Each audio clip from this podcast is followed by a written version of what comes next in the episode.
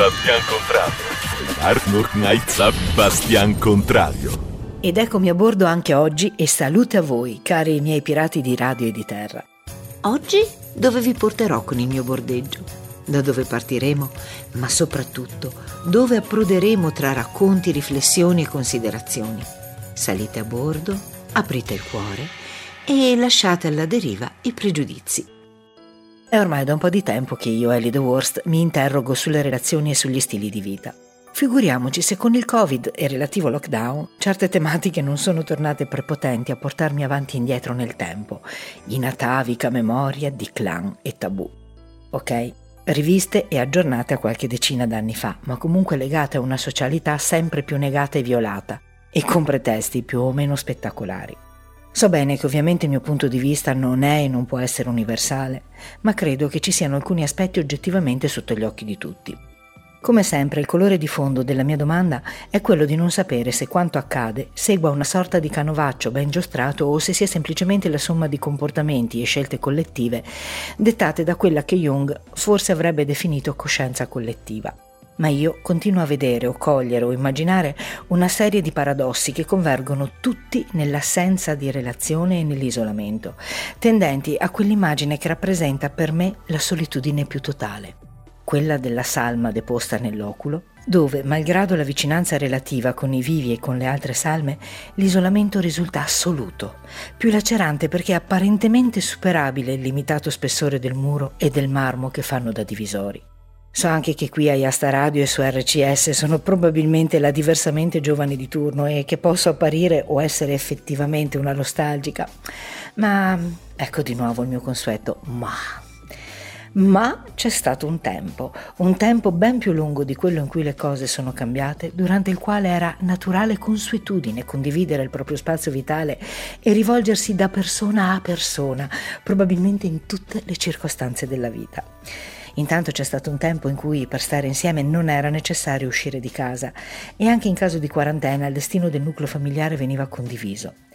Ma senza agganciarci necessariamente all'ombra che temporaneamente ci accompagna, vorrei fermarmi al passaggio precedente, quello della convivenza molteplice si viveva benissimo anche in nuclei familiari complessi, con la presenza vuoi dei genitori o del fratello del marito o della cugina della moglie e quasi certa di qualche nonno. C'erano sicuramente i vantaggi della complementarietà delle funzioni svolte in casa e in famiglia e indubbiamente alcune incomprensioni, ma c'era comunque quella sorta di palestra nella quale diventava necessario confrontarsi, acquisendo quella preziosa capacità che si è tanto perduta, definita dialogo attraverso il quale punti di vista diversi e opinioni potevano coesistere, smussati o meno malgrado le differenze. Il superamento di questo tipo di situazione, che sembra essere cosa da poco, che sembra essere in antitesi con la comodità di essere a casa propria e fare quel che si vuole, è in realtà una grandissima perdita per la qualità dell'intera società stessa.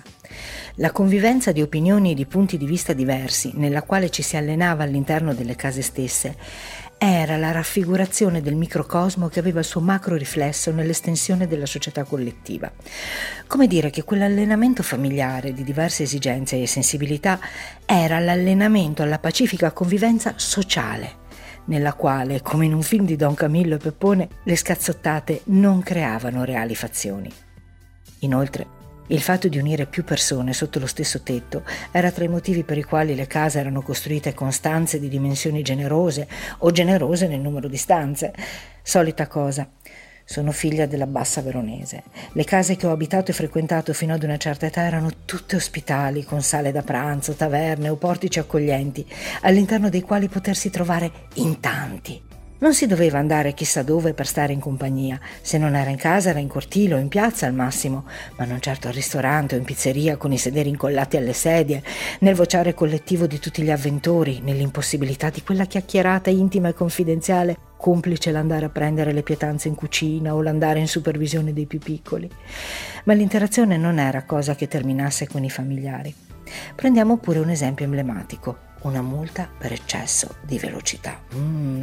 Sebbene sia ovvio e scontato che il vigile di turno non potesse avere modo di valutare con strumenti di precisione la velocità del veicolo, ti fermava e ti chiedeva, quantomeno, come mai tu stessi correndo troppo. Ora, questo non significa che sia corretto superare i limiti. Ma se sto correndo per salvare la vita, che so, anche solo del mio cane che è stato investito, di certo non sarà la stessa cosa di correre per far mostra della potenza del motore della mia macchina. Il vigile a quel punto avrebbe valutato la situazione decidendo in coscienza se applicare la multa in toto, attenuata o se limitarsi a una raccomandazione. Vero che con l'uso delle macchinette, apparentemente, non sono possibili favoritismi, ma questo lo sanno solo le eventuali persone coinvolte e una volta in più si nega la specificità individuale. Sempre questa strana prassi del distacco tra persone ha portato ad altri servizi alienanti, come ad esempio le biglietterie automatiche nelle stazioni.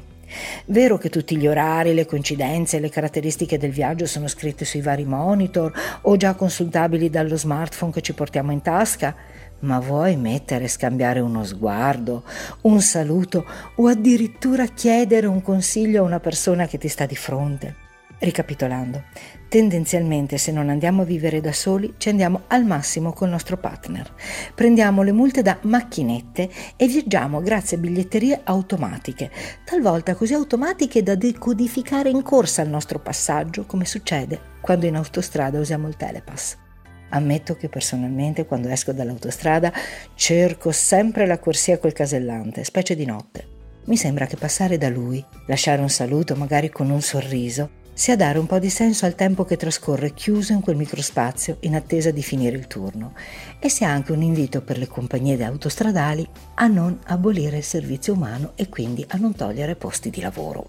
Per contro però c'è la frustrazione mia e di molti altri di avere a che fare con i risponditori automatici. Ma perché? Perché devo ascoltare un'infinita tiritera per riuscire, forse, a parlare alla fine con qualcuno che non solo non ha un volto, ma non ritroverò mai più come referente nemmeno se lo volessi? Lo so, Sto vagando in tempi non Covid compatibili, nella speranza di poter dare un colpo di spugna a tutta l'amarezza relazionale che ha comportato, così come lo è stato dato alle bellezze che ci ha offerto e non abbiamo saputo cogliere. E quindi torno alle persone, ai nuclei, alle relazioni che questo Covid o chi per lui ha ridotto, incurante delle conseguenze che si sarebbero prodotte sui bambini figli unici in primis, peggio se figli di genitori separati e se tutte quelle sensibilità negate o insensibilità potenziate.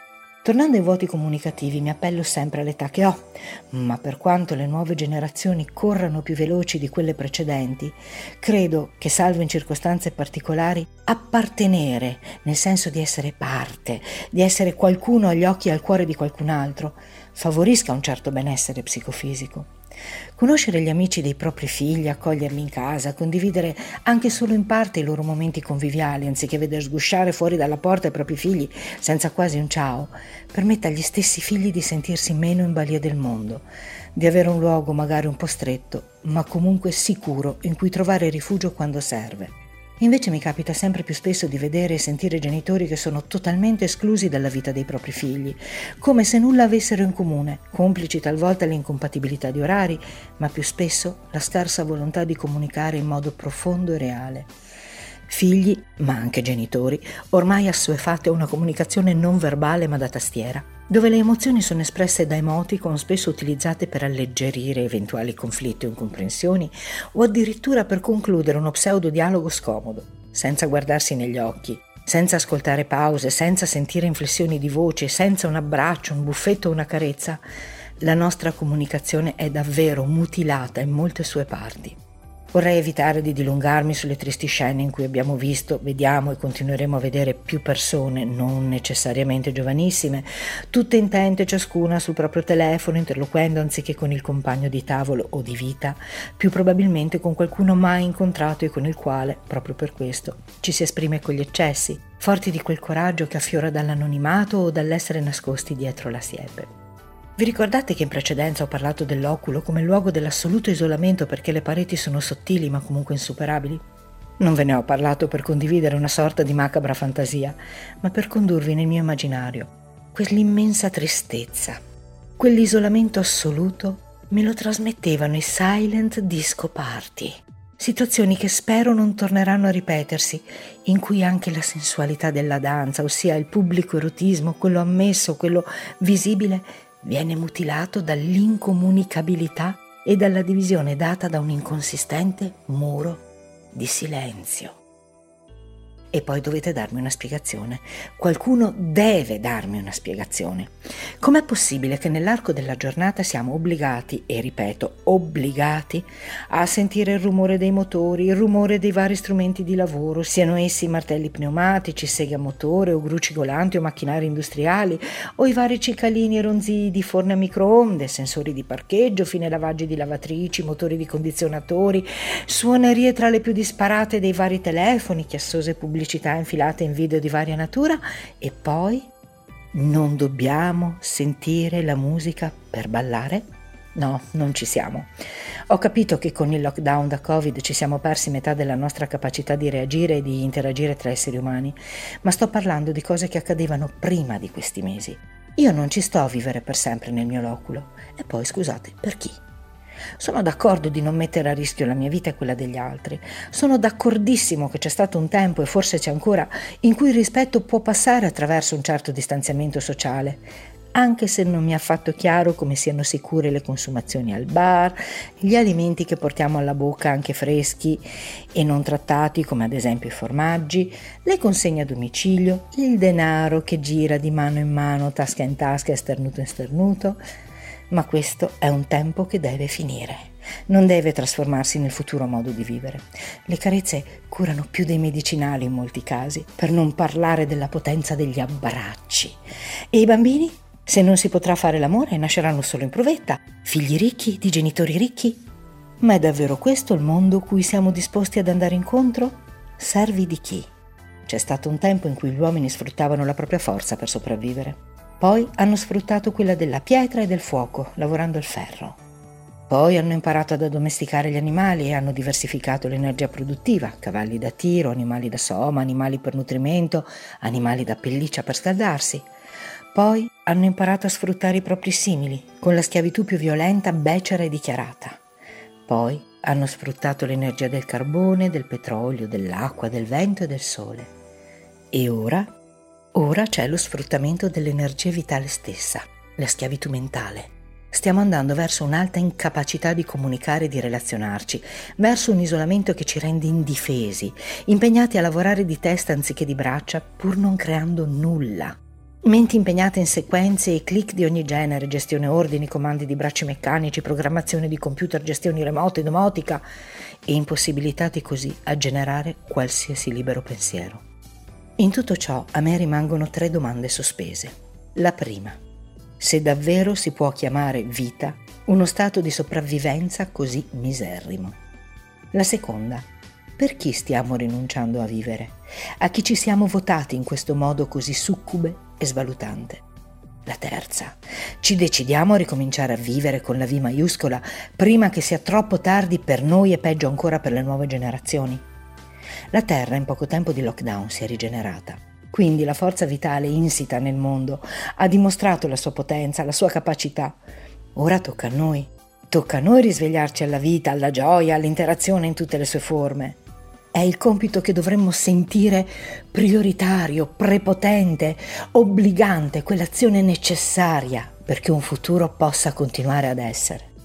E detto questo, io, Ellie The Worst, vi lascio con il mio salute e vi rinnovo l'invito all'ascolto del mio Bastian Contrario su www.yastaradio.com al lunedì alle 19 e in replica il giovedì alle 11 e la domenica alle 23 o sulle frequenze di radio RCS L'Onda Veronese, sempre a lunedì ma alle 21. Sempre attiva la pagina Facebook Bastian Contrario, il podcast e altre storie di Ellie The Worst, in attesa delle vostre comunicazioni e delle vostre chiacchierate. Salute!